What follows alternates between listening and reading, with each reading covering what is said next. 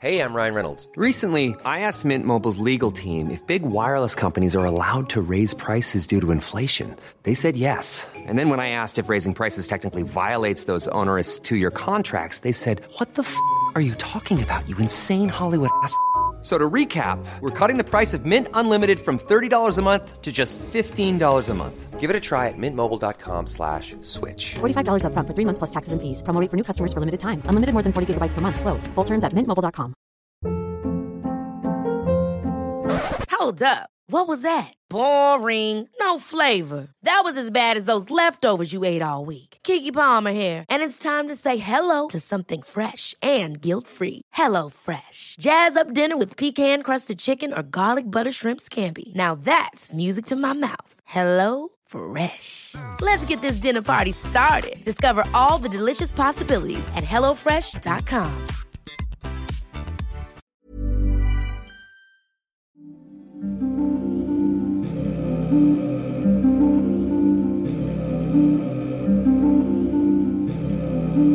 Recording!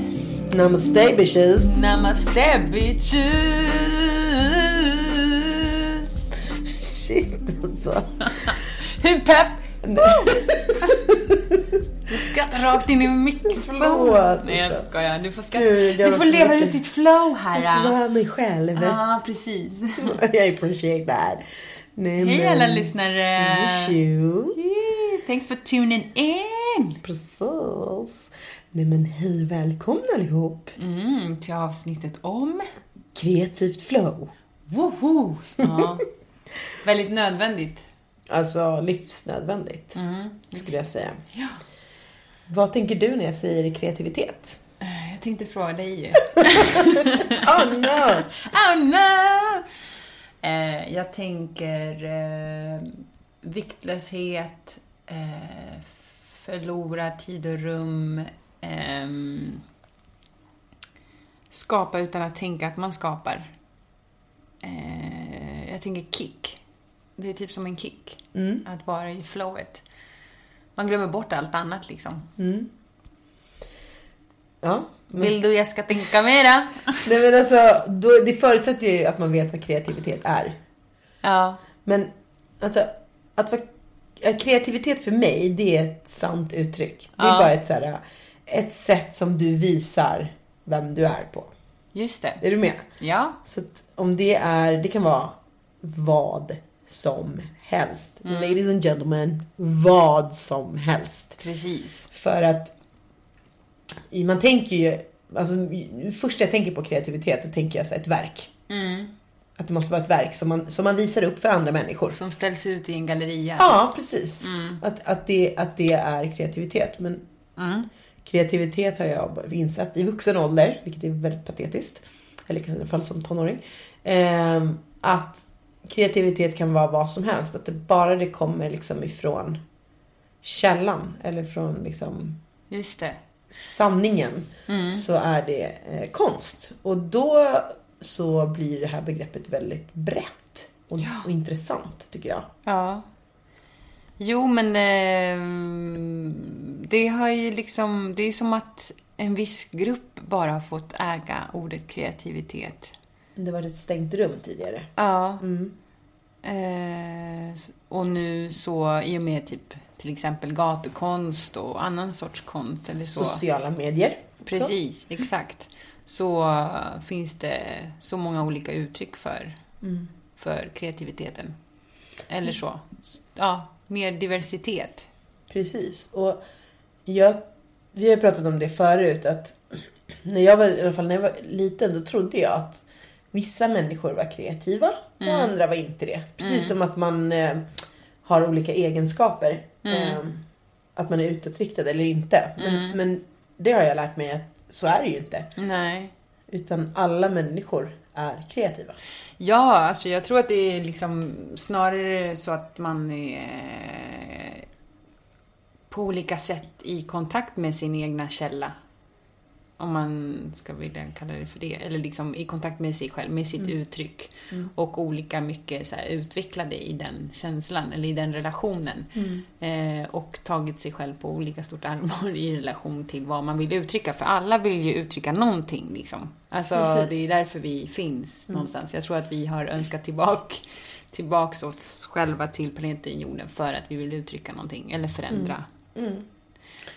Någonting. Verkligen. Och det, det är så himla synd att vi inte förstår det.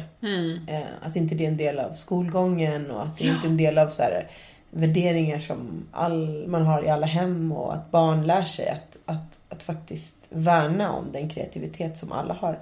Utan att det är någonting som, som liksom, ah, man tycker liksom att man ska ägna sig åt någonting som är på riktigt. Ja. Istället för att hålla på med det där. Måla kan du väl göra på din fritid. Eller Mm, vara kreativ kan du väl göra som en hobby. Och med Och tanke... bilden av att typ, förlåt, jag avbröt dig. Nej, säg. Nej men också bilden av att, att vara, jobba med någonting kreativt professionellt, att då är man bara fattig liksom. Verkligen. Du är fattig och deprimerad. Ja, Eh, och eh, att det är svårt. Ehm, och att det är vissa människor som gör det. Att man liksom är flummig på något sätt. ja, Eh, men men liksom att kre- det handlar inte bara om att skapa en viss typ av konst. Det handlar om, man kan vara kreativ i sättet hur man lägger upp sitt liv. Ja, man kan vara visst. kreativ i eh, hur man planerar sin dag. Man Mm. kan vara kreativ i, i nästan... Matlagning och ja. Och, och det, det lättaste sättet att, att känna igen kreativitet för min egen del, det är att det känns lätt. Alltså så här, det kommer av sig själv. Det kanaliserar. Det känns som att det går... Eh, det är meningen att det ska vara så här. Mm. Och att... ehm, jag tror att alla... Har man varit kreativ någon gång eh, på ett sätt som, som liksom funkar med den man är. Mm. Då känner man igen den känslan. Så här, du vet att så här, det här har jag gjort förut. Mm. Det kan vara ett barndomsminne. Eh, eller ett minne från ett annat liv. Just det. Tidigare liv. Ja. Eh, så man liksom känner igen att den här känslan, gud det här känner jag igen och det här tycker jag om. Och sen kan man liksom rationellt då säga att ja, men, jag använder det som en hobby eller så. Eller så kan man gå in för det. Men eh, du pratade om någonting som... Jag tror att det är ett naturligt stadie för alla, är det inte det? Ja, absolut. Alltså det är någonting alla egentligen vill. Det, det stadiet vill alla hamna i. Ja. Förr eller senare, eller så ofta som vi bara kan. Ja. Liksom, för att det är en sån skön frihetskänsla Ja. i det. Eh, men som sagt, jag tror att det är som att här, vissa har vågat det mer än andra. Liksom. Men det handlar ju om hur man har vuxit upp och vad man har för bakgrund. För att, Mm. eh, och vilken miljö man är uppvuxen i. Eh, och vilka normer som råder i det samhället Precis. som du lever i. Sådär. Så, det, det, det, en del är ju jättetrygga i sin kreativitet och det är naturligt för dem eh, att, att skapa. Att det är någonting positivt. den Att och bejaka fått det. stöd i det bejakandet Ja. också. Ja. Eller så kan det vara någonting man på egen hand bara är helt övertygad om. Mm. Och sen finns det människor som tror att de inte är kreativa, att inte det är någonting för dem. De har Mm. inte ens hunnit, de har inte ens kommit så långt så att de kan ens föreställa sig att de är kreativa. Mm. Så att, men det är ingenting som är exklusivt för vissa människor. Det var en stor insikt för mig. Alltså det låter löjligt.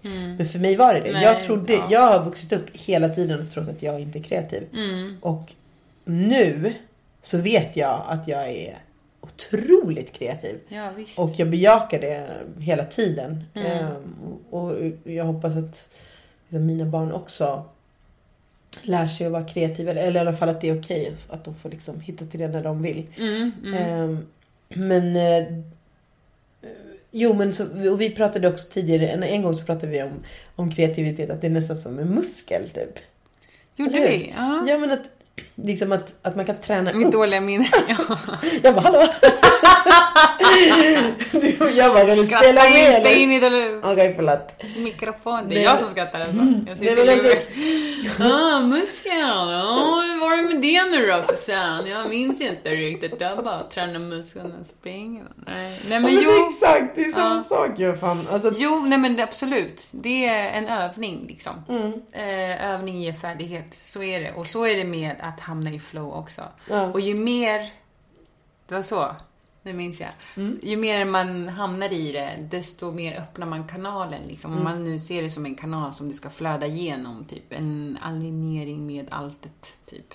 Någon form av meditativt stadie liksom. Ja. Eh, där du förlorar allt annat och fokus är liksom tusen procent på det du gör. Då öppnar du upp en kanal och så flödar det. Och ju oftare du gör det, desto lättare blir det att hamna i det. Liksom. Det är precis som att man börjar träna typ. Så, Exakt. så många gånger i veckan. Sen så känns det inte som att du tänker inte ens efter hur du gör. Utan du bara packar din väska efter jobbet och drar dit liksom. Eh, eller så här, mediterar på morgonen så då bara går du upp liksom, och kör. Det är liksom inte ens ansträngande utan Nej. det är ett naturligt stadie för dig mer och mer. Liksom. Eh, och visst, i början så kan det ju vara segt. Liksom. Eh, och jag tänker faktiskt när det kommer till så här, att plugga konst och sånt. Alltså det kanske också är en del av att här, träna på hur man hamnar i flowet. Många gånger så här, att hur hittar vi Ja, vi behöver möta människor för att prata om behoven vi har, det vi vill uttrycka och sådär. Men också så här, äh, se massa saker ut och se liksom konst och så. För att så här, stimulera hjärnan för att hamna i flowet liksom. Ehm, Det handlar ju också om att få inspiration. ja, Så precis. någonting som inspirerar dig till att ta ett steg Mm. till att uttrycka dig själv. Men just när du pratar om det där med kanalen tycker jag är intressant. För att om man tänker som man föreställer sig, som jag föreställer mig kreativitet ur ett, ett spirituellt perspektiv. Då tänker jag att om det är så att vi alla är solstrålar till en sol och att solen är själva källan. Den vill uttrycka någonting. Du uttrycker eh, din kreativitet med din personlighet och dina erfarenheter så det blir ett unikt uttryck.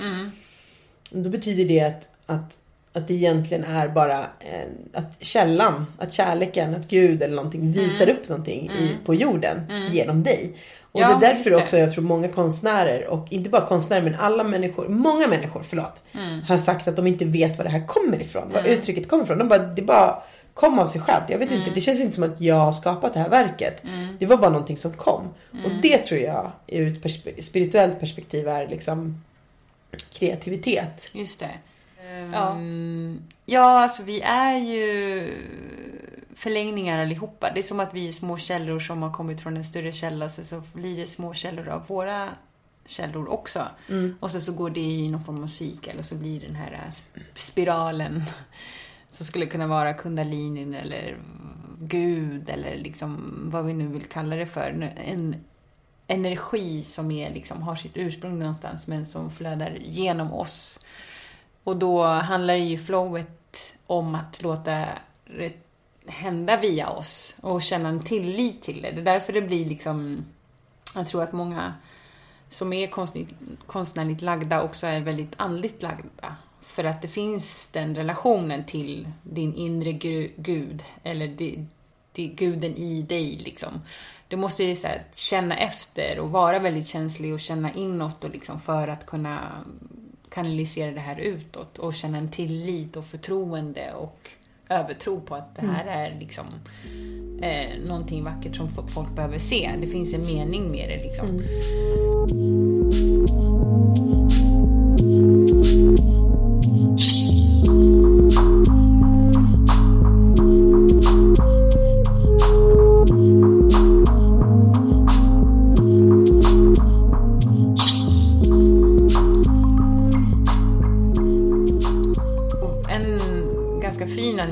var när jag började förstå, tror jag, på riktigt vad flow var. Det var när jag gjorde min första film med Kalle, min eh, gamla kollega, bästa polare, eh, i Chile. Vi intervjuade en konstnär där om en kortfilm gjorde vi om hans eh, konstuttryck. Han ritar.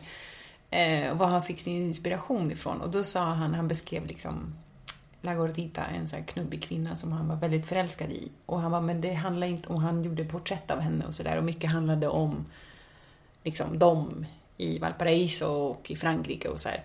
Men deras kärleksrelation, det var ju hans musa. Men han sa det, han bara, det handlar inte om produkten i sig, vad som blir ut utav det, utan det är processen, liksom. det är tonen, det är frekvensen jag befinner mig i som ger mig kicken. Och det är det som är liksom varför, det är anledningen till varför jag målar, inte för henne. Hon inspirerar mig, men jag vill helst av allt bara vara i flowet. Liksom. Han sa ju inte flow, det finns ju typ inte liksom, eller jag vet inte, jag har inte hört folk benämna det på det sättet i de kretsarna i Valparaiso. Men det var ju det han pratade om, förstod jag sen. Liksom. Han sa så här, han bara, att vara på den noten, liksom, den Tonen. tonen. Eh, som vi skulle kunna kalla för frekvens. Liksom. Ja. Att flyga så högt, han bara, det är den kicken. Han bara, jag förstår inte hur, inom situationstecken, vanliga människor kan leva utan den kicken.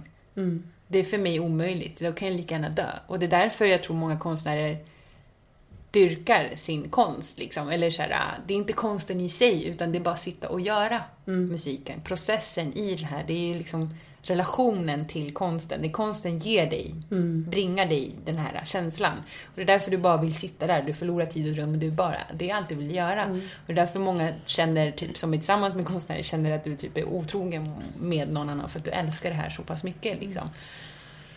Så. Och det var rätt fint att förstå, för det handlar inte om produkter. Så, så kan jag också känna med mina uttryck, att det är inte produkten i sig. Det är bara, jag har mått så jävla fint. Jag har mått så jävla... Visst, det kan vara egoistiskt, men det är också, det, det genererar någonstans, tycker jag, en produkt som också kommer generera en inspiration till någon annan, liksom. I långa loppet. Ja men absolut. Och jag tycker det är fint beskrivet där eh, av den här konstnären i Chile. För att det han beskriver är ju livsglädje. Och eh, alltså den energin som han behöver för att leva. Eller Mm. själva eh, meningen med livet Ja. känns det som. När du Ja. beskriver det på det sättet. Och, alltså, det har man Han ju var ju också... döende i cancer också, Ah. förstod jag sen. Ja. Okej. Men det var väldigt vackert att han, han berättade det där för, för oss innan han dog. Eller så. För det sa han. Han bara, det är liksom, ja, men jag tror inte att jag har så formulerat. Eller så här, som att jag... Ja, han bara, jag har bara gjort det liksom. Sen så var det som att någonting liksom... Han stod inför döden och så, så sattes allting på sin spets liksom. Så formulerade han det där. Det var så vackert formulerat tyckte jag. Ja, och, och att lämna det efter sig, att, att sätta ord på det. Men det visar ju också hur Mm. han har levt intuitivt, att han bara gjort det som har känts bra. Att just att vara i kreativt flow kändes så bra, att det var det livet han ville leva. Ja. Du nämnde för mig en gång när vi pratade om att det finns eh, liksom vetenskaplig... Eh, det är gjorts studier på att kreativa människor är lyckligare. Eller var det något sånt? Ja, men precis. Det är han, eh, den här stora, ehm, eller vad man ska säga, det är det stora namnet inom flow. Eh, en man som heter Mihaili Csikszentmihalyi. Svårt att uttala. Um, han är från, eh, ja, han är ungersk. Eh, ja, han är från Ungern eh, och han har hållit väldigt mycket föredrag och forskat kring flow. Och han har liksom dragit paralleller och bevisat så att statistiskt sett att lycka inte har med ekonomi att göra, liksom, eller välstånd att göra, utan det handlar om relationen till flow. Hur ofta du är i flow, hur ofta du hamnar där och hur ofta du tillåter dig själv hamna där. Att det är kopplat till lycka snarare än andra liksom, eh, vad heter det, variabler. Ja. Eh, vilket är skitintressant. Så han säger det, han bara, det har inte, alltså det har ju såklart, ehm, alltså den tillgången till att kunna upp, uppnå flow har ju såklart att göra med kön, etnicitet, klass eh, och allt annat liksom. Som skulle kunna spela någon roll, spelar roll eftersom att som kvinna så kanske du inte känner att du är fri nog i ditt uttryck till att kunna liksom uppleva det här eller som barn kanske du har väldigt så här, svåra förhållanden, behöver jobba vara barnarbetare, då kanske inte du upplever flow liksom så. Men, men och sen så har du det ekonomiskt stabilt och så här, tryggt hemma eller vad man ska säga, inom situationstecken, då har du ju lättare för att måla tavlor i lugn och ro och låta dig själv go with the flow och allt sånt där. Men han säger också att det är liksom också frånkopplat från det liksom.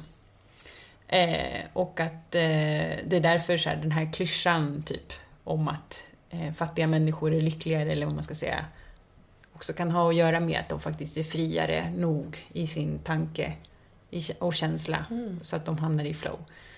Vad intressant alltså. Ja, och det här faktiskt så kopplade jag sen till, det var bara så här, så här saker som jag grubblade kring när vi pratade om att göra ett avsnitt om flow. Ehm, eh, den regissören som gjorde La Vita e Bella, Livet är underbart. ehm, som heter eh, eh, Vincento Cerami. Nej, just det, han gjorde den ihop med honom. Roberto Benigni, just det, så heter han. Ehm, han vann ju, de vann ju en Oscar för den filmen. Den är ju fantastisk. Ni som inte har sett den måste se den. De vann faktiskt eh, tre Oscar eh, det året. Ehm, om det var 97 tror jag. Um, och då när han, jag såg det live på natten, det var på den tiden man satt uppe på natten liksom och tittade på Oscarsgalan. Och då minns jag att han, han får, om det är tredje eller första Oscarn, jag kommer inte ihåg, men han ställer sig upp över publiken och hoppar via så här, över folks huvuden från liksom säte till säte och hoppar upp på scen och tar emot Oscarn och bara, jag vill tacka mina föräldrar, min familj och fram, men, men framförallt fattigdomen. För att den har gett mig kreativiteten. För om det inte hade varit för att jag var så jävla fattig och tvingades, jag och min familj tvingades att vara kreativa så hade jag aldrig skapat de här filmerna som jag har gjort. Och jag bara storbölar. För det var verkligen så här, jag bara identifierade mig alltså, i honom men också så här, min familj, eller framförallt min mamma då som kommer från väldigt fattiga förhållanden och hon är ju min inspirationskälla. Eh, En av mina största inspirationskällor. Hon är ju så otroligt kreativ. Alltså, men eh, det var så vackert när han sa det, att han var tacksam för eh, fattigdomen liksom, som han hade upplevt som barn och sådär. Ja, så eh, det är rätt intressant. Så, här. så att kreativitet, ja, det handlar väl mer om att hamna i det stadiet, liksom hur man gör. Det finns säkert massa olika sätt, men jag tänker det är en övning verkligen. Men det- men Hela det här resonemanget så passar ju så väl ihop med i alla fall hur jag ser på livet. Att ju mer vi är liksom vi tittar inåt och, och hämtar kraft, kraft in, inifrån. Så starkare blir vi. Och det här är ju bara liksom en annan synvinkel och så är det ju med det mesta. I, Allt är redan uppfunnet. Eh, Men Ja, allt är redan Ja. uppfunnet. Ja. everything's a remix. Exakt, alltså. Men eh, så då, så det, det, är bara ett sätt att se på det liksom. Och, Men om, om det här är så viktigt för vårt välmående. Hur kan det då komma sig att vi liksom inte har med fokus på det? Och om man vill bli fri i sig själv, även om, om liksom normer och eh, samhälle säger annat. Så är ju faktiskt det en bra idé att fokusera på sin egen kreativitet och utforska den delen av sig själv. Gud ja, alltså för jag tänker så här, vi hade ju bild och musik och så här i grundskolan liksom. Mm. Men vi pratade inte om flow. Alltså vi, jag minns inte att våra lärare lä- lärde oss att hamna i det stadiet. Nej, för att gud, egentligen så är det, handlar det om det. Det var ju det min mamma försökte förklara för mig. Bara, Mm. Det är bara typ att använda din kreativitet. Jag bara, men hur ska jag göra? Hon bara, jag vet inte. Alltså hon bara, jag hade aldrig några leksaker. Jag fick ju hitta på mina leksaker Maria. Och det, allt du ber om är fler, fler leksaker. För mig går inte det ihop. Det var som att hon bara, du kräver ohållbar utveckling. Det, går inte.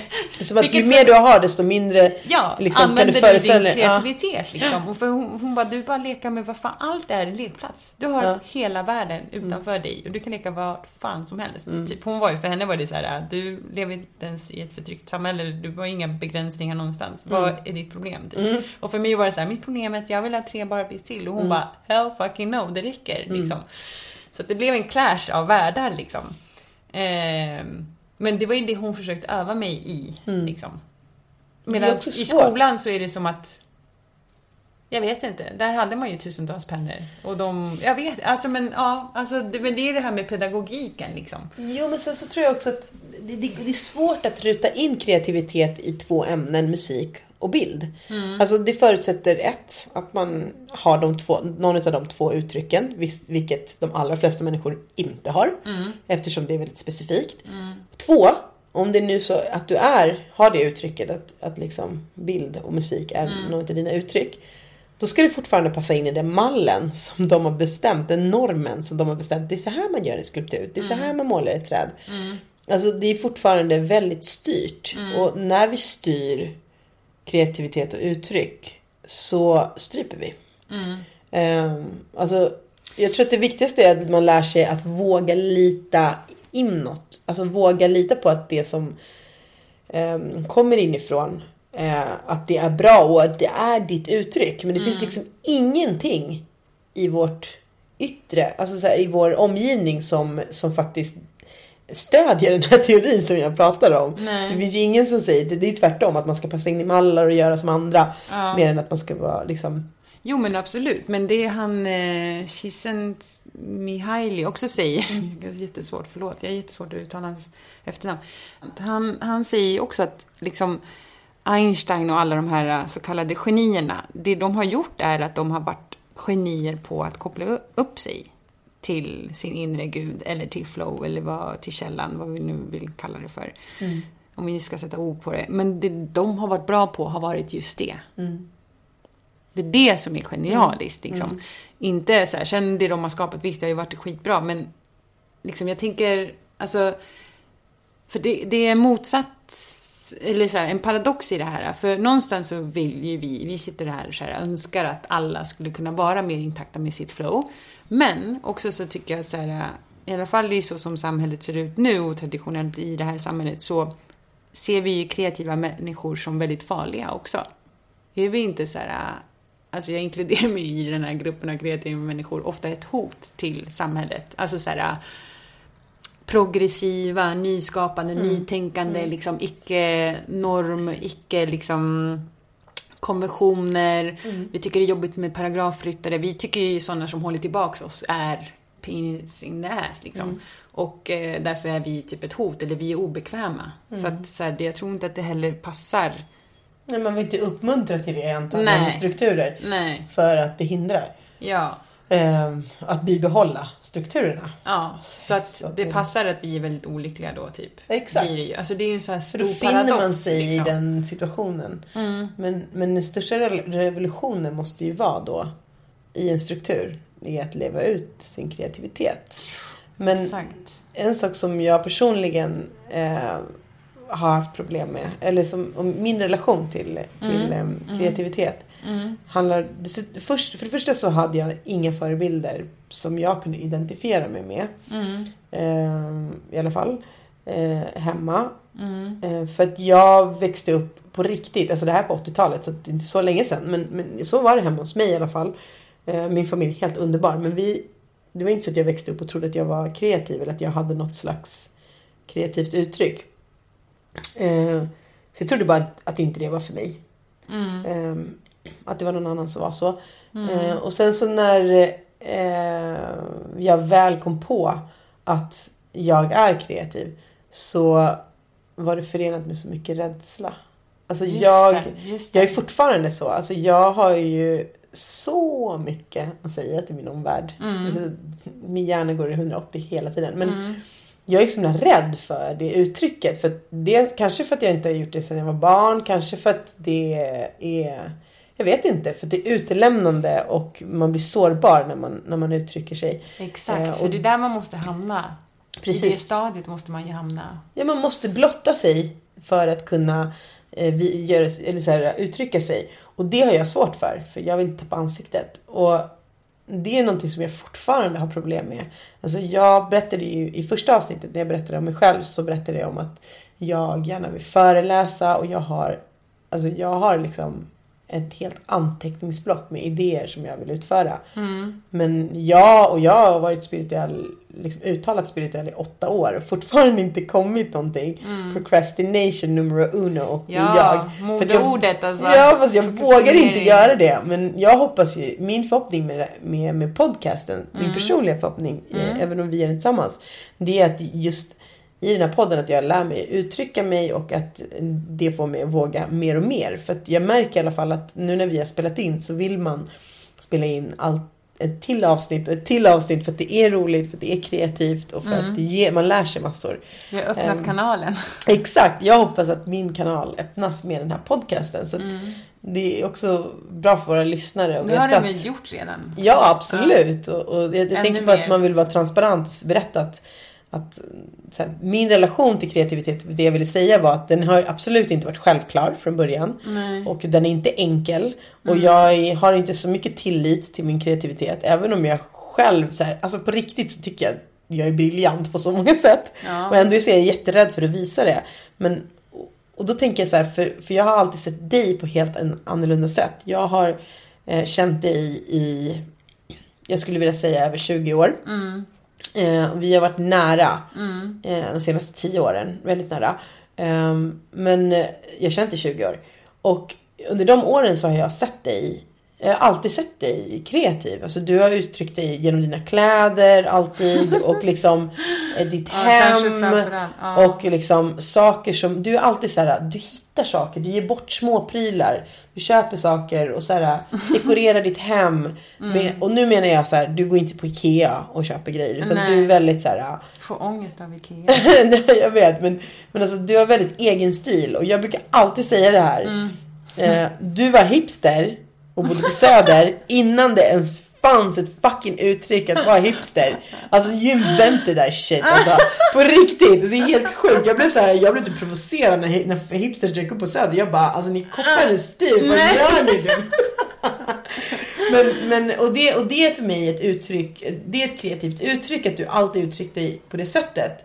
Ehm, och att du typ så här naturligt Åh, med... vad fint. Ja men det, det är så jag ser dig. Tack. Ja. Ehm, och, Inte för att du säger att jag är hipster utan för att du, men att du, har talar alltid, så du har varmt. alltid haft ett kreativt uttryck som har varit ditt eget. Som har varit helt Maria Josés. Och det har sett u- olika ut. Alltså under Ja. 20 år så har det sett olika ut. Ja, men det har alltid varit ditt uttryck. Och du har aldrig varit rädd för att visa det uttrycket. Du har aldrig liksom Eh, jag menar, tänk dig vara hipster för så länge sedan när, du, när det, det, det var omodernt. Du gick där med dina liksom, så här, omaka grejer och så här, uh, köpt på second hand. Det var ingen som köpte på second hand för 15 år sedan. Förstår du? Nej, det? Min pappa. Ja absolut. Men du var... Men där har vi ju en annan person Ja men du var ju ja. ung. Förstår du vad jag menar? Du var ju såhär... äh, Ja men jag hade ju second hand glasögon. Men det är det jag menar. Alltså, ingen hade det. Du hade Folk fortfarande mobbade ju, alltså ja. Ja men du stod i den sanningen och du fucking ägde det. Och det har jag alltid beundrat hos dig. Och sen har du haft andra uttryck. Alltså du började läsa dokumentärfilm och Mm. liksom eh, du, du målar tavlor Maria. Mm. Alltså du ställde dig en dag, det var inte så jättelänge sedan. Du ställde dig och bara, nu ska jag börja måla tavlor. Målade en tavla, gjorde en utställning två veckor efter. Alltså jag, jag höll på att ramla av fucking stolen. Jag bara, oh my god. Jag kan inte ens skriva en fucking bloggpost. Ja. För att jag bara hej, jag är rädd typ. Och du så här, du visar hela din själ. Du bara hej, här är min, min, min hals. Du kan hugga mig typ. Och jag beundrar det hos dig och jag inspireras av det. Ehm, men jag, och jag tror att det är skitbra. Jag vill höra vad du Gud, säger. Men tack. det jag vill Ja. säga med det här det är att jag vill verkligen att våra lyssnare ska förstå att man har olika relation, relation till kreativitet. Och det behöver inte vara ett hinder. Mm. Men att, att den är unik på något sätt. Och Därför så är jag superintresserad av hur ser du på din relation till din Men kreativitet? du, jag kan ju säga så här bara för att ge kärlek tillbaka så har ju du varit en inspirationskälla för mig i, min, i mitt uttryck. Så att det är liksom, ja, alltså du ser ju dig själv som inte kreativ men jag tycker att du har varit otroligt kreativ i så här massa lösningar i livet och eh, ja, alltså våra samtal som vi har haft. Vi har ju umgåtts rätt mycket på natten liksom när du har kunnat skaffa barnvakt eller så här och suttit vid något ljus och bara druckit te och snackat skitmycket intressanta liksom, ämnen. Och som sen har genererats, bara, som har fått ligga och gro och processat i mitt undermedvetna och sen som har kommit ut liksom. Så att du inspirerar ju, även om du inte tror det. Och så tänker jag att det är med alla liksom, i alla fall om man får ha en så här nära relation som du och jag har. Så här. Men eh, nej, mm, vad var det du ville att jag skulle säga apropå min kreativitet? Jag vet inte. Alltså som, jag tror jag har sagt det till dig någon gång. Jag tror för det mesta att det är att det inte typ är jag. Alltså när jag ser produkten färdig så tänker jag att det inte är jag som gör det. det jag vet inte om det är för att jag inte fixar det, jag tänker att det är jag. jag. Jag tänker att det är något annat. Men, men känner du då igen det i det resonemanget som vi hade tidigare? Ja. Det här med att kanalisera någonting annat som inte är som du är en del av men Ja. det är inte bara du. Utan det, det, du är en del av en källa också. Det kommer liksom... Ja, och det är ju som att det är alla. Alla de som identifierar sig med det uttrycket är ju de som är med och bidrar med det uttrycket. Wow! Men- You just blew my mind! Nej, wow! Nej men det är det. Men och- det är sant. Alltså på riktigt så tänker jag så. det var det som inte var jag blir. Jag otroligt. För det här är det jag pratar om. Att det som inspirerar mig. Ja. Eh, eller det som jag, när jag tar emot ett konstverk, alltså ett uttryck. Ja. Då kan jag bli så här, jätterörd. Mm. Jag blir rörd nu när vi pratar om det. här. För jag tänkte Ja. på typ den senaste tavlan jag gjorde, då, då kände jag ju så. Att mottagarna delade det här med dig. Ja, att de var ju en del av det också. Wow. Det är så fint. Det är Men det är för, meningen. för att det är så, för att det är, alltså vi är ingenting utan moder jord. Nu blir det ju det här äh, spirituella klyschan, men vi är ingenting utan moder jord. Liksom. Vi är ingenting utan Nej, de här we växterna. Vi ain't är shit, ingenting. alltså. We ain't fucking shit utan den pulserande liksom ådran. Det, vi är Mm. ingenting. Och det är så här, det gäller att vara fucking ödmjuk mot det liksom.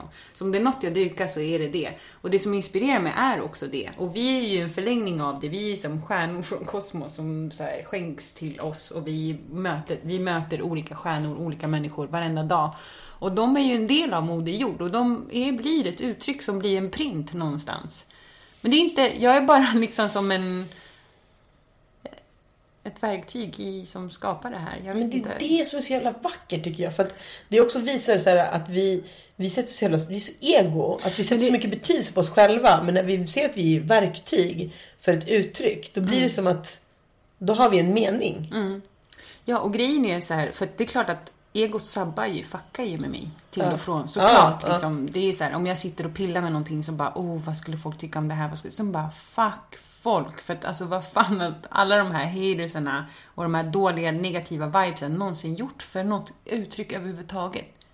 Ingenting, bara skapat mer hat. Alltså det är ju som att gå och tro på nazister. Liksom. Det, är, det blir så här, det, går, det är ofunktionellt, det är inte hållbart, det är inte i förlängningen kärlek. Så egentligen är det ett kärleksuttryck. Liksom. det Allting det är. är. kärleksuttryck. Som, allt som skapas är ett uttryck av kärlek. Det är, källan är ju kärlek. Alltså oändlig kärlek. Villkorslös kärlek. Alltså det här var alltså det här surret är divint alltså. God is Halleluja! Halleluja! bara, Praise the Lord, thank you Bungie! Shoutout till Bungie alltså. alltså, Brorsan. Ja, alltså nu känner jag, han är fan närvarande. Wow. Ja. Ja men gud vad intressant det här är. Och ehm, Nu sitter, nu sitter Edina i en skönare pose. Alltså jag är helt relaxed av det här alltså. Nej men det jag vill säga var att det här är nog jävligt bra ingång till, till den här intervjun som vi har gjort med en helt fantastisk konstnär. Som, jag, som heter Valeria Monti Kolke. Ehm, hon är från Stockholm också. Eh, och hon, jag måste bara säga, alltså, när, jag, när vi skulle intervjua henne så bjöd hon in oss till hennes ateljé. Ja. Eh, som ligger strax utanför Stockholm. Och alltså, jag kan inte ens minnas hur inspirerad eh, jag var sist. Som jag Ja. var när jag klev in i hennes ateljé. Den var helt Millions of people have lost weight with personalized plans from Noom, like Evan, who can't stand salads and still lost 50 pounds. Salads, generally, for most people, are the easy button, right? For me, that wasn't an option. I never really was a salad guy. That's just not who I am. But Noom worked for me. Get your personalized plan today at Noom.com. Real Noom user compensated to provide their story. In four weeks, the typical Noom user can expect to lose one to two pounds per week. Individual results may vary. A lot can happen in three years, like a chatbot may be your new best friend. But what won't change? Needing health insurance. United Healthcare Tri Term Medical Plans, underwritten by Golden Rule Insurance Company, offer flexible, budget friendly coverage that lasts nearly three years in some states. Learn more at uh1.com.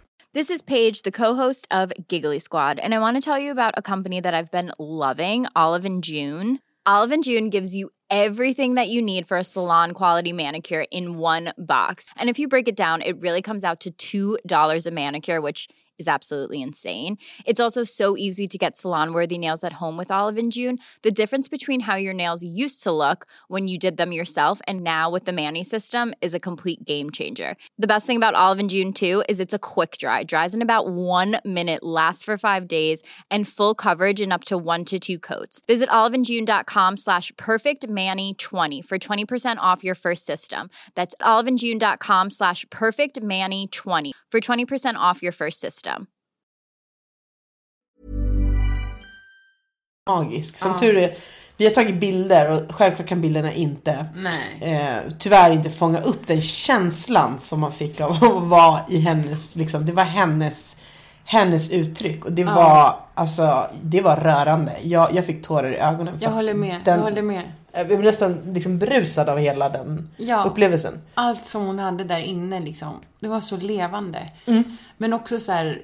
För jag kom ju dit någon minut innan dig och då kommer hon precis ut. Och hon, hon är höggravid. Så hon kommer ut och bara så jävla avslappnad. Alltså helt sjuk. Vilken alltså, inspiration Om man pratar så här var. cool. Hon bara Tja, hittar ni? Fan läget? Och bara, ja fan jag har lite svår graviditet och bara surra om allt möjligt liksom. Alltså, och vi var helt blown away. Ja, väl, välkomna. Jag bara, what?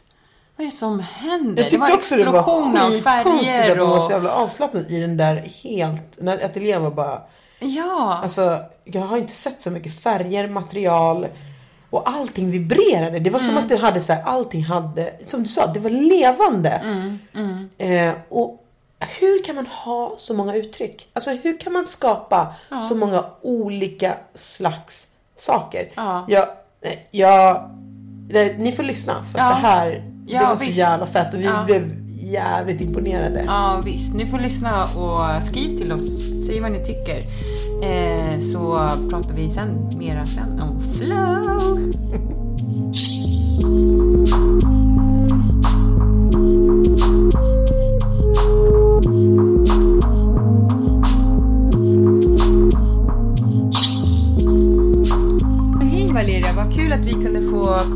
Till, eh, till din studio. Hej.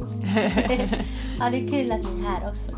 Grundfrågan är, eh, om du, eller frågan, om jag ber dig att berätta lite om din konst.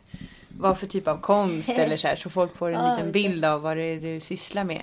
Jag gör eh, lite allt möjligt. Ja. Eh, Jag tycker om att rita, skulptur, performance. Mycket kostymer, mycket färg och saker som glittrar. Jag tycker om att hitta saker jag bygger med eller ritar på. Ehm,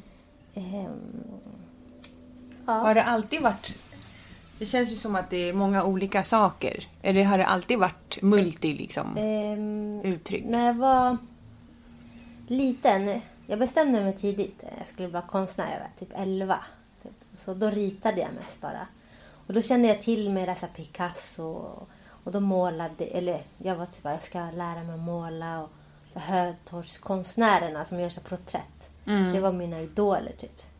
Så jag ville rita här, fina ansikten. Och, men sen så började jag så här, typ låna böcker och jag gick mycket på museum och sådär. Så då börjar man se att det finns mera. Men, men eh, det här med mycket olika saker, det började nog på Konsthögskolan. När jag var typ runt 20. Och då får man ju testa massa olika material. Och, och alla de här teckningarna jag gjorde, för jag ri- ritade jättemycket, ville jag få mera levande. Så då så ville jag bygga robotar typ. Och då gjorde jag kostymer istället. För robotar var för svårt märkte jag. För att jag började, jag började öppna apparater och jag skulle lära mig att få rörelse och sånt där. Men, men då gjorde jag kostymer som var mycket lättare. Och då kunde det bli levande också. Och så kan man göra berättelser mycket med, med, med de här karaktärerna som man har på sig. Typ. Vad är det för typ av berättelser du vill... Eh, det kan vara lite allt möjligt men det kan vara saker om samhället. eh, Det, mycket med... Eh, så, mycket, så blandar jag in så här, kärlek, mycket med identitet eller om man tycker någonting är typ orättvist eller sorgligt. Jag vet inte, man, man vill berätta saker. Så, så använder jag Ja, det är från, mycket från Latinamerika. Eh, jag inspireras från allt möjligt, måste jag säga. Eh, min familj är från Chile och jag är född här. Så ja, det är saker från hemmet. Och sen har jag rest mycket i Sydamerika. Och... ehm, ja. Men det känns som att det är lite eh, typ and, anderna eller andinskt liksom, uttryck och just det här färgglada och s- vissa symboler och så. Ja. Ja, jag, jag, är väldigt så förälskad i bergen. Eh, min morfar var aymara-indian och han träffade jag aldrig. Men det är någon som jag känner så stark eh, koppling till. Så jag har typ jag har letat upp och sen hittat på egna symboler om, om, om olika saker. Så, jag, så jag, då använder jag dem i, i konsten. Mm. Har du varit där någonting i den Eh, regionen? Nej. Eller jo, jag har varit i, jag har varit i Peru. För han var från Peru. Och då var vi på Machu Picchu. Ja. Och sen har jag varit mycket i Brasilien. Var mycket i, nej mest i Brasilien faktiskt. Costa Rica. Mm. I Mexiko har varit lite. Och i Chile. Mm. Jag, har fått för mig att um, bergen kanske... Men det här var mera Peru, för jag läste någonting. Men att bergen, typ så att släktingarna är där. Alltid med dig. Men ehm, typ här i Sverige så kanske man inte haft samma... Men då har jag gjort egna berg. Så, så att då har jag typ mina släktingar där. Eller på något vis. Och jag gör dem runt mig. Mm. Mm.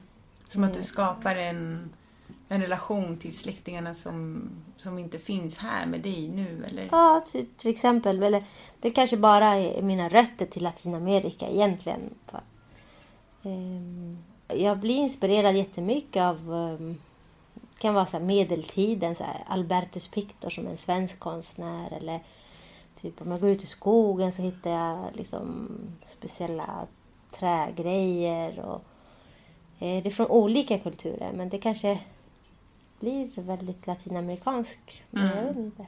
Du alltid, har du alltid haft en, ett behov av kreativitet eller har du... Du sa att du bestämde dig vid 11 års ålder. Ja. Hur upptäckte du det då? Eller hur... jag fick som pennor och sådär och då typ märkte jag att jag älskade att rita. Mm. Och sen ville jag bara bli jätteduktig på det typ och, och rita hela tiden. Och, och sen... Eh, ja, jag vet inte, jag känner mig väl hel och eh, det känns bra. Mm. Mm. Det är ju nästan, vi kan ju nästan koppla ihop det med det som vi har pratat om tidigare. För vi pratade om att eh, hur man höjer sin vibration. Att man, ska, att man helst ska gå mot det man älskar att göra. Och Mm. att det, om man är intuitiv så känner man att man, att man tycker om det och att man får någonting ut av det. Och det Mm. berättar ju du här. Mm. Att din kreativa process ger dig just de känslorna. Mm. Men då tänker jag, kan du liksom hitta till det här kreativa flowet som du har när du skapar? Kan du liksom slå på det eller kommer det till dig? Ehm, jag kan slå på det. Det är så? Ja. Eller jag tror, jag höll, jag höll på alltid varit eh, väldigt kreativ. Och så innan jag fick barn då, då var jag det hela tiden. Så här, dygnet runt. Och då är det tillsammans med mina vänner och vi skapade jättemycket tillsammans hela tiden. Sen när man fick barn då, då, eh, då kunde jag har inte kunnat jobba på samma sätt. För man måste... Eh, jag tycker jag, mm, jag blir väldigt trött om jag både när man är med barnet, när det är liten i alla fall. Och, så då har man eh, liksom strukturerat upp det annorlunda. Mycket mer med så här, tider och sånt så. Och eh, nej, men jag längtar alltid till den stunden. Att jag säger, ah, nu ska jag få gå och jobba och vara kreativ. Så, så om det är svårare, om man har någon, någon dag där jag, är, ah, jag vet inte vad jag ska göra. Men, men jag har som, jag har alltid något sätt att komma igång. Och så här, utmana mig själv. Och, att, eh, att eh, nej, det, det är inga problem.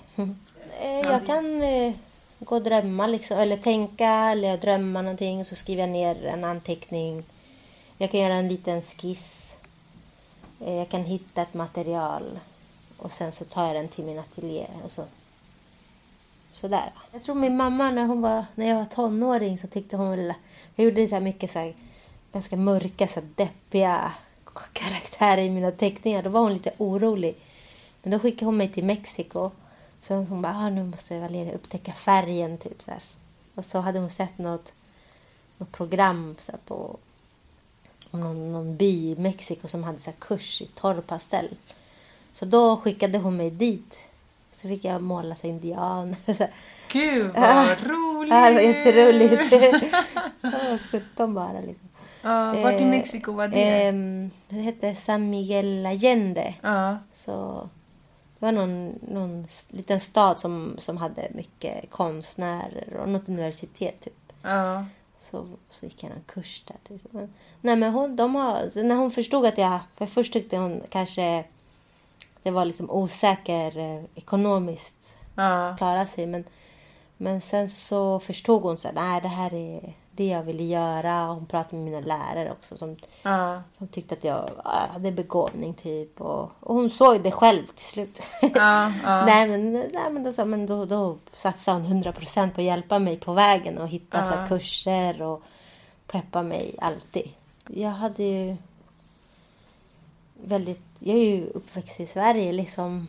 Så det blir väldigt inspirerande med färgerna och, och se människorna där. Och, så då började jag använda färger efter att jag hade varit där faktiskt. Mm. Hela tiden. Vad skulle du säga är dina stora influenser då, i konsten? Är det personer eller händelser? Eller vad? Ja, det Om du har vara någon musa, typ någon som inspirerar dig extra Eh, det, mycket? det är mycket olika saker men det... det mm, ja. Jag var kärleken. Ehm, eh, Latinamerika. Jag gillade Frida Kahlo jättemycket när jag var yngre och Picasso och sådär. Och, eh, men sen så tycker jag my- mycket musik. Sådär. Det kan vara någon text eller en mening som, som liksom kan representera massa saker. Och så försöker man gestalta det typ. Ehm, olika människor, jag vet inte. Ja, vill du berätta lite om ehm, den här boken som Macarena Dusant har skrivit om dig? Ja, eh, Macarena har skrivit en bok som, eh, som visar, eller berättar mycket om saker från när jag var runt 20 där eh, tills nu. I konsten, då, då kan alla typ eh, titta på det. Jag kan så blanda in saker som är jättepersonligt. Men då är det ändå varje person som ska tolka det. I boken då är det... Det står liksom mycket mer. Så jag är lite nervös.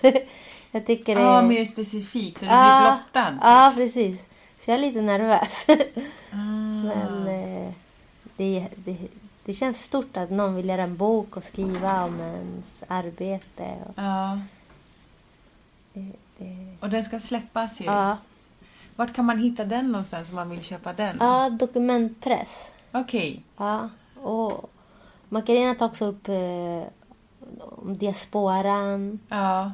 Det här med att födas på en ny plats med nya kulturer och inte känna sig kanske hemma. Man känner sig massa olika Mm. eh, som jag tycker hon skrev väldigt bra om. Mm. Typ ett mellanförskap. Ja, precis. Mm. Det handlar mycket om det också. Är det viktigt, har det varit en känsla, stark känsla som du har haft? Ja, absolut. Och det är, mycket av min konst handlar mycket om, om mellanförskap. Mm. Jag gick på Konsthögskolan i Ja. många år. Ja. Där... äh, ja, men. Hur var det att gå där då, på Konsthögskolan? Ja, det var jätteroligt. Eh, jag var väldigt ung. Jag var typ 19 när jag kom dit. Och då hade jag aldrig varit i riktigt sådana här sammanhang som på uni- universitet. Man ska ha så samtal med professorer. Så jag, så jag kände mig lite som lite utanför eller konstig liksom. Men, eller blyg, jag vet inte. Men samtidigt så var jag så här eh, tog jag dit alla mina kompisar och jag målade. Jag var väldigt målmedveten. Så här, jag ska bli... Jag är så bra och vi är så bra. Och, och vi gjorde jättemycket konst tillsammans där. Och för där, eh, man får ju en ateljé och man får jobba 24 timmar. Ja. eh, Hur man vill liksom. Lägga Ja. upp allting. Så var där hela tiden. Och det var som ett slott. Så. Ja. Och så bodde jag typ i min ateljé. Ja. Sov där hela tiden. Ja. ja. Och nu är du gravid. Ja, Hur känns det? ja det känns bra. Är det också inspirerande? Eller? Ja, alltså... Absolut. Men jag tror att det blir när man träffar barnet, eller det här är mitt andra barn. Då blev jag ännu mera... Det, det har kommit upp jättemycket i konsten. Mm. Och nu kommer det bli ett nytt. Så då tror jag, när vi ses, när vi träffas, hela den... Det kommer... Mm. Kärleken. Ja, som du pratar om. Ja, precis. Men också andra frågor med samhället kommer också säkert komma upp så här, hur, som man tycker är viktigt att, att ta upp i konsten. Jag tycker den så här inre världen som man har. ehm, jag försöker ofta beskriva den, eller de här världen som jag kanske målar upp eller bygger upp. Den är, jag tänker varje människa bär på ett inre värld som den är. Det kan vara flera våningar hög eller ner i hav, ett stort hav och flera berg. Alltså jag tror varje människa är enorm. Liksom. Ja, ja. Så, och då kanske de här olika karaktärerna som jag gör, de kanske kan vara andar eller eh, ja, jag tycker Mm. Jag tycker faktiskt också att när man pratar om att det blir inspirerad av latinamerikansk kultur, att det man ser är mycket spiritualitet. Alltså så här, någon form av andlig, eller relation till eh, någonting mystiskt. Eller så här, ja, som, in, som inte går att ta på, typ. Som finns där liksom. jag, jag, jag tänker inte på det medvetet så här, men, men jag tror att det är det. Fall. Ja, Speciellt om du, som du säger, det är så att du illustrerar eller på något sätt skapar, återskapar din inre värld i den fysiska världen. Då händer det nog per automatik att du liksom eh, att det kommer att kanalisera antagligen. jag. Ja, både, det är både mitt inre och sen eh, mina tankar om kanske samhället. Eller vissa saker. Och Det kan vara känslor som jag försöker beskriva. Ja. Vi ser...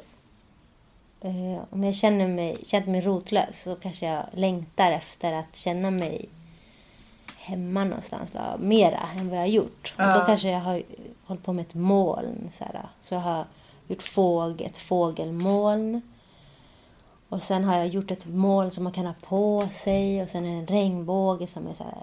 Läng, eh, det är typ drömma, drömmen om att efter regnbågen, eller solen så... Nej, efter regnet så kommer regnbågen men sen kommer solen för då kommer man hitta den där. Eh, så det är en spegling av för vad jag känner men jag, jag känner också att det är många som upplever liknande saker som på grund av eh, kanske att man har olika kulturer och att samhället säger när du är annorlunda därför ska inte du känna dig hemma här. Eller, mm eller att det är jag som gör att inte jag vill känna mig hemma. Eller vad är det för någonting? Liksom? Undersöker den Ja, liksom. precis. ja, men jag vill låna det där molnet och sätta på mig det. Jag vet inte hur vi ska börja någonstans. Men, en sak som dyker upp, som jag tänker Valeria, du pratar, du har ju en, ett budskap eller en tanke bakom dina verk, helt uppenbart. Är det viktigt för dig att den som eh, liksom tar emot din konst, att den får samma tankar eller är du liksom... Nej, är exakt så? Är det samma tankar. Det viktiga är att de får en upplevelse. Sen är det ju roligt om de förstår det jag vill säga. Men sen tycker jag det är jätteintressant att, att höra, och det är lika, lika viktigt att, att höra deras berättelse från, från deras upplevelse, från vad de, vad de, vad de får ut av det. Sådär. Men så är det viktigt för dig att hålla en, ha en relation eh, någon, eller i alla fall få någon slags feedback eller någon slags eh, liksom, eh, kommentar och så av de människorna som, som upplever din konst? Eller är du liksom... Jag tycker det, eh, det, det tycker jag är bra om man får... Ibland så vill folk så här, att jag ska säga vad det betyder. Och det tycker inte jag är lika roligt. Ibland så så är det vissa saker som jag tycker är personliga som jag inte ens vill berätta. Och sen så tycker jag att det är bättre om de får tänka själva och vara, använda sin fantasi och berätta.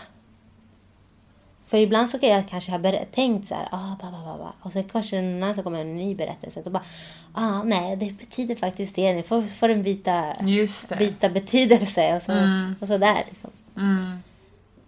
Så det behöver absolut inte vara så här, ah, det, det här betyder det från början. Hela tiden.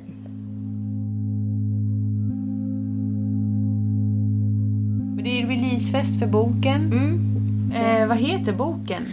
Eh, Boken heter La Jardinera och eh, den eh, har fått titeln från det var en av min mormors favoritsånger.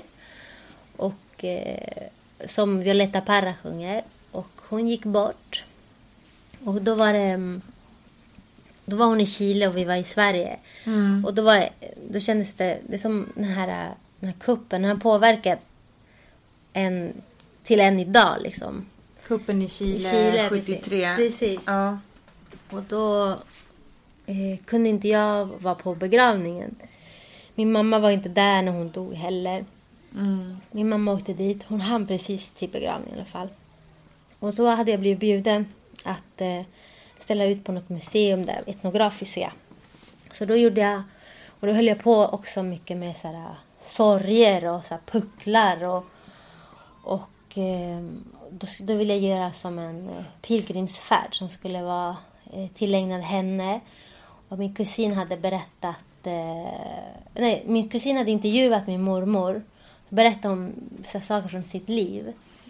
Och då, mm, då hade hon typ träffat sin man och när hon var liten så kom hon till staden, hon mötte ett tåg. Eh, då trodde hon att det var ett monster. Och, och då, då åkte vi från min ateljé till, till etnografiska i de här olika karaktärerna. Så, eh, de här, och så var det olika av hennes så, sånger. Och de, ja, men La Jardinera i alla fall handlar om att ta hand om sina sorger. Det är som att man har en trädgård där inuti. Och så får man vara sin trädgårdsmästare. Typ. Och, Åh, gud vad vackert. Jag har sett bilder faktiskt från det performancet. Mm. Och då har vi med oss också mycket väskor och pucklarna som är olika sorger som, som vi gör- som en sista måltid för och begraver sen där. Och så hade jag målat en tavla på min mormor och morfar. Och då ville jag typ jag göra som ett altare där, där jag skulle önska henne så här, bra färd och att hon skulle få träffa honom på andra sidan. Typ. Just det. Ja, men vad kul Valeria. Tack så himla mycket för din tid. Tack för att vi fick komma hit också. Lycka till!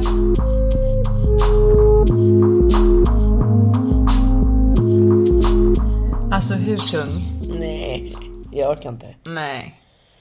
Hon är helt fantastisk. Alltså så mycket flow i en enda människas kropp liksom. Men jag förstår liksom inte. Det verkar inte vara... Det är inte så att hon har svårt att hitta inspirationen. Och Nej. De behöver inte slå på den. Nej. Det är bara det är så här ett stadigt flöde liksom. Och det är helt opretentiöst. Alltså det känns som det i alla fall. Det- Ja. Hon, hon är opretentiös. Ja, hon är så jävla avslappnad Ja. i sitt förhållande till sina verk också. Ja. Det, det är inspirerande att hon Ja. inte liksom håller dem så högt som på en pedestal och ingen... Utan hon bara... Hon bara ja. Ja, hon bara, det är bara att fota av och testa de här maskerna. Vi började testa masker och Ja. grejer och bara, ah, fan vi borde egentligen klä ut oss helt och hållet. Vi bara, äh, shit vi har lite så här tajt med tid typ. Det kändes som att hon ville så här, börja leka loss liksom. Så, så jävla... Ja, inspirerande Ja. i ateljén. Jag, jag, Jag bara, förresten, jag började göra så lerkrukor också som var fantastiska, jättevackra. Bara, ah, sen så har jag börjat göra det här, sen så bara det här. jag bara, var kan man köpa de här grejerna? Hon bara, eh, man bara, alltså kan du sälja det? här? Så hon bara, oh, those? Och så. Nej, men Valeria, helt fantastisk. Ja, och en fantastisk eh, inspiration. Ja. Vi kanske ska tipsa om den här boken Mm, som precis. eh, Macarena Dusant har skrivit om Valeria Yes. Monti Yes. Kolke. Ja. Eh, var kan man hitta den någonstans om man är intresserad? Eh, på... Dokumentpress. Yes, precis. Gå in eh, på hemsidan där och eh, köp en. Eller ge bort i present. Verkligen. Stötta. Jättevacker present. Ehm, och eh, man kan ju följa henne på Instagram och så också. Ja. Eh, Macarena gör ju andra bra grejer också. Och henne kan man också följa. Ja, Macarena är tung alltså. Tung, ja, också inspirationskälla. Verkligen. Och hon har skrivit den här boken. Mm. Ehm, La Jardinera. Ja, gud. Eh, kolla in det. Ja, det är också en indirekt hyllning till eh, en eh, chilensk eh, trubadursångerska och poet, eh, Violeta Parra, som fyller 100 år i år. Det gör den nu. Ja, så det är så lite hyllningar lite varstans i landet. otroligt. Ja, magiskt. Ja. Nej, men det var... Jag är så glad. Ja. Tack Valeria för att du ville Tack medverka. Valeria! Så jävla fett alltså. Ja, Men eh, en sak som jag tänker med Valeria det är att eh, det känns som att hon verkligen Alltså hon kanske inte gör det medvetet men undermedvetet så tar hon ju liksom ansvar för sin kreativitet. Alltså, och med det menar jag med det menar jag att, liksom, att vi har nästan en skyldighet att uttrycka oss och dela med oss av vår konst. För tänk att Valeria sitter i sin, i sin ateljé och hon skapar konst. Hon gör det för sig själv, hon gör det för processen. Men här sitter vi två eh, hemma hos mig nu och pratar om den. Våra lyssnare kanske går in och kollar på hennes eh, Insta och kollar. Det kanske leder till större intresse och sådär. Och det här, de här ringarna på vattnet och den här känslan som det skapar hos oss. Att det höjer vår vibration, att vi tittar på hennes konst och så. Och då bidrar ju hon med, undermedvetet eller medvetet, bidrar hon till att höja vår kollektiva vibration. Precis. Eh, Och det, det är att vara ansvarstagande. Att, så här, att göra det man kan för att göra världen till en lite bättre ställe. Och jag tror att när man pratar om kreativitet så är det ändå viktigt att prata om det. Att istället för att det ska vara någonting man lyxar till sig med så här, aha, som hobby, att man är kreativ, så kan man faktiskt ha det som fokus. Och att det nästan blir som en samhällstjänst, att man är kreativ. Ja, ja, precis. Och eh, hon är ju en viktig så här, person i det här med representation också. Alltså kvinna, hon är, liksom, har utländsk bakgrund. Hon involverar sina föräldrar i allt det här. De har varit stöttande i hennes processer och typ hon är tydligt, väldigt tydligt så här, inspirerad av Latinamerika. Fast hon inte liksom har bott där särskilt mycket eller, hon, eller ingenting liksom. Men ja, eh, det finns ju tydligt i hennes uttryck. Att hon har rötter där och typ hon, så att hon uttrycker ju någonting som många andra kan identifiera sig med också. Som melanobarn, liksom i den här mellanförskapskänslan. Eh, och den här surrealismen som är så väldigt eh, tydlig för Latinamerika och den här magin och allt det där. Fast det är svensk konst, eller vad man nu ska kalla det för. Liksom, om man nu ska säga. Ja, ja, precis. Och vi är svenskar. Ja, men Eh. det är representativt för så många som inte är det här typiska liksom, svenska konsten. Normen liksom. Ja. Nej men det, det gick rakt in i mitt hjärta i alla fall. Hon Jag tar sitt ansvar, som du Hon säger. tar sitt ansvar. Och det tycker jag är inspirerande personligen. Jag blir inspirerad av att hon tar sitt ansvar. För det blir, jag blir pepp på att ta mitt eget ansvar. Och se vart det leder någonstans. Ehm, Så att vad heter det, jag... Fan, vi måste Men ta det- vårt ansvar alltså. Ja, men alltså många känner ju, det är ju en av de största anledningarna till varför man inte hamnar i flow eller var, varför man inte skapar är ju liksom rädslan. Eh, Den har ju nämnt tidigare, det här med att man antingen utgår ifrån ett, en källa med ursprung utifrån kärlek eller från räd, alltså antingen kärlek eller rädsla. Och rädsla är ju egot som inte vill bli sårat. Men, och för att återgå till rädsla och för att skapa så Mm. eh, har jag en, en, en person som jag eh, gillar. Mm. En kvinna som är nästan alltid där. Eh, hon heter Elizabeth Gilbert. Och hon är mest känd för Eat, Pray and Love. Som inte är hennes bästa verk skulle jag säga. För jag har Mm. läst mycket annat med henne. Men hon jobbar också och pratar jättemycket om kreativitet. Mm. Och hon nämner i en bok som heter Big Magic som jag gillar jättemycket. Som är en ganska enkel bok. Eh, och hon pratar om att, att, liksom att rädslan när... eh, Och det, det, det, det, det mm, tilltalade mig väldigt mycket. Eh, och hon säger att vi blir inte av med rädslan. Alltså så här, det är ingen idé. Du kommer vara rädd. Det kommer vara läskigt. Ofta ska man gå efter det som är läskigt. Speciellt i kreativitet. Det som är läskigt brukar oftast vara det som du verkligen ska göra. Just det. Eh, Så att istället för att motarbeta rädslan och, och, och, och fly från den så ska man möta rädslan. Eller frysa i den. Ja, exakt. Att man blir handlingsförlamad. Det kan ju vara så att man är så rädd. Jag menar om jag inte hade tagit tag i, tagit tag i min rädsla som jag har. Så skulle jag kunna gå ett helt liv och aldrig uttrycka mig. Och bara liksom, men ändå vara otillfredsställd. För att det är så, så pass viktigt med ett kreativt uttryck. Men hon säger då att istället för att rädslan ska ta över ens liv eller så här, förhindra den så ska man bjuda in den. Alltså ta den vid handen och bara okej men ja, det är okej, du kan vara här typ. Jag tolererar dig. Du kan inte bestämma men du får vara med. Och på något sätt så blir rädslan en så här, en, en person som följer, eller en, en person, en, någonting som följer en istället för någonting som hotar ens existens. Och, och den, eh, det tankesättet tycker jag är fint.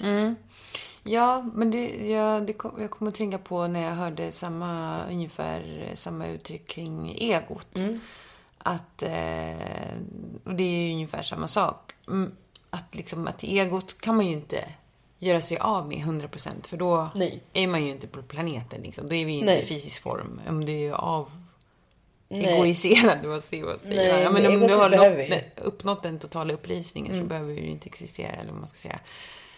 Så att alla bär vi på ett ego och då är det snarare så här, vilket förhållningssätt väljer du att ha i relation till det? Så att du måste ju gå parallellt med egot och sa- föra samtal med egot. Vad är det jag blir sårad för nu? Varför Mm. tar jag det här så personligt hela tiden?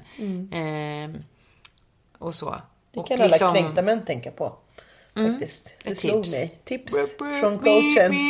Så när du känner dig kränkt av en feminist så kan du fråga varför blir jag kränkt? Vad är det som händer här? För att ditt Förlåt. egot är så stort. Alltså förlåt gud. Man får ju bara Eh. lust att slå på deras key, du vet, deras aura-ego. Man bara... På deras dusch, dusch. Ja, Gud förlåt. okej. Okej. Eh, Vi bara blev våldsamma på en gång, märkte? En En annan- ego och rädsla. Egorädsla, det Mm. är... Men att man... Jo, men också att det är så här viktigt att, att klära den, den, den kanalen så att man kan, det kan flöda fritt liksom för kreativiteten.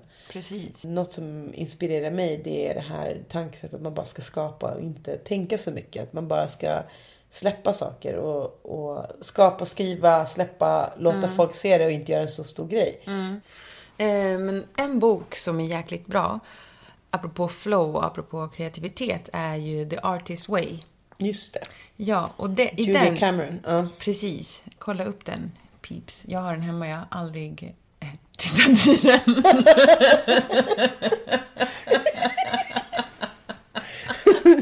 Jag älskar när jag rekommenderar den så här helhjärtat bara pips, better check it out. Man bara okej. Check it out. Ni kan låna min om ni vill, hör av er.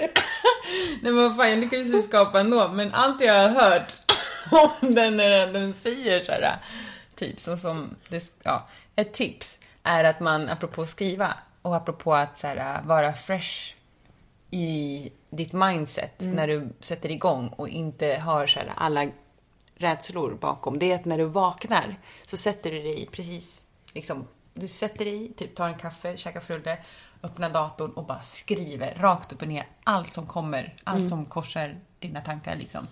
Du bara ner, ner, ner, ner, ner, ner, ner och bara skriver, skriver, skriver, skriver ganska länge liksom.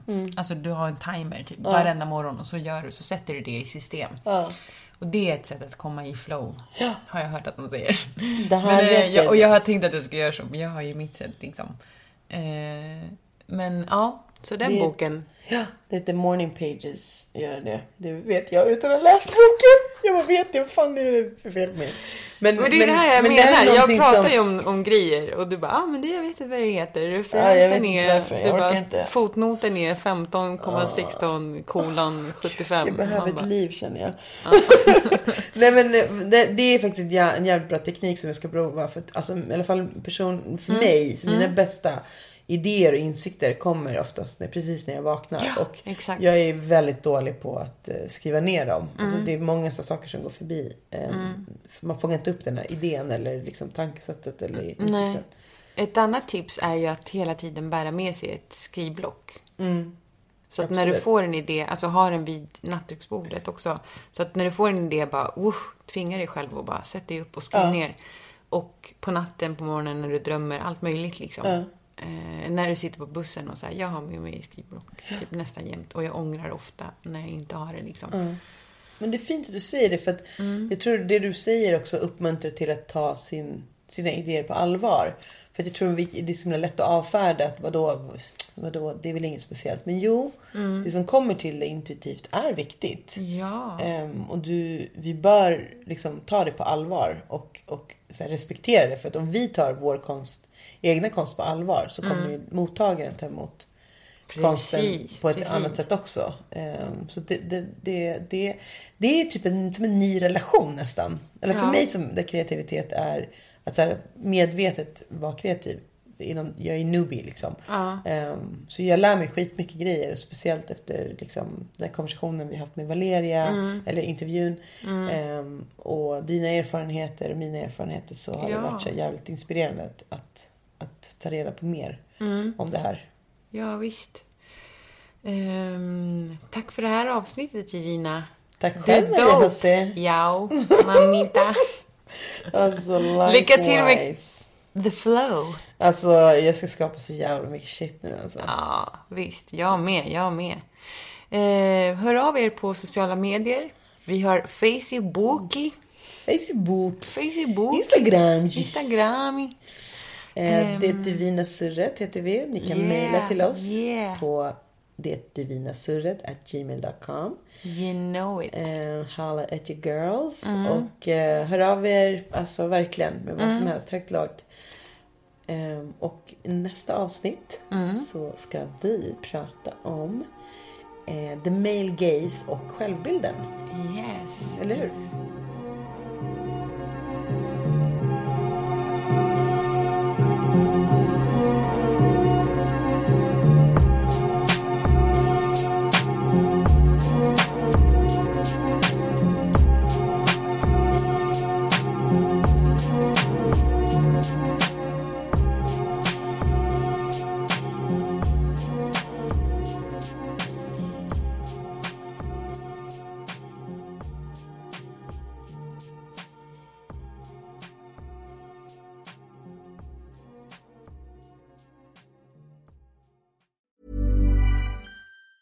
Even on a budget, quality is non-negotiable. That's why Quince is the place to score high-end essentials at 50 to 80% less than similar brands. Get your hands on buttery soft cashmere sweaters from just 60 bucks, Italian leather jackets, and so much more.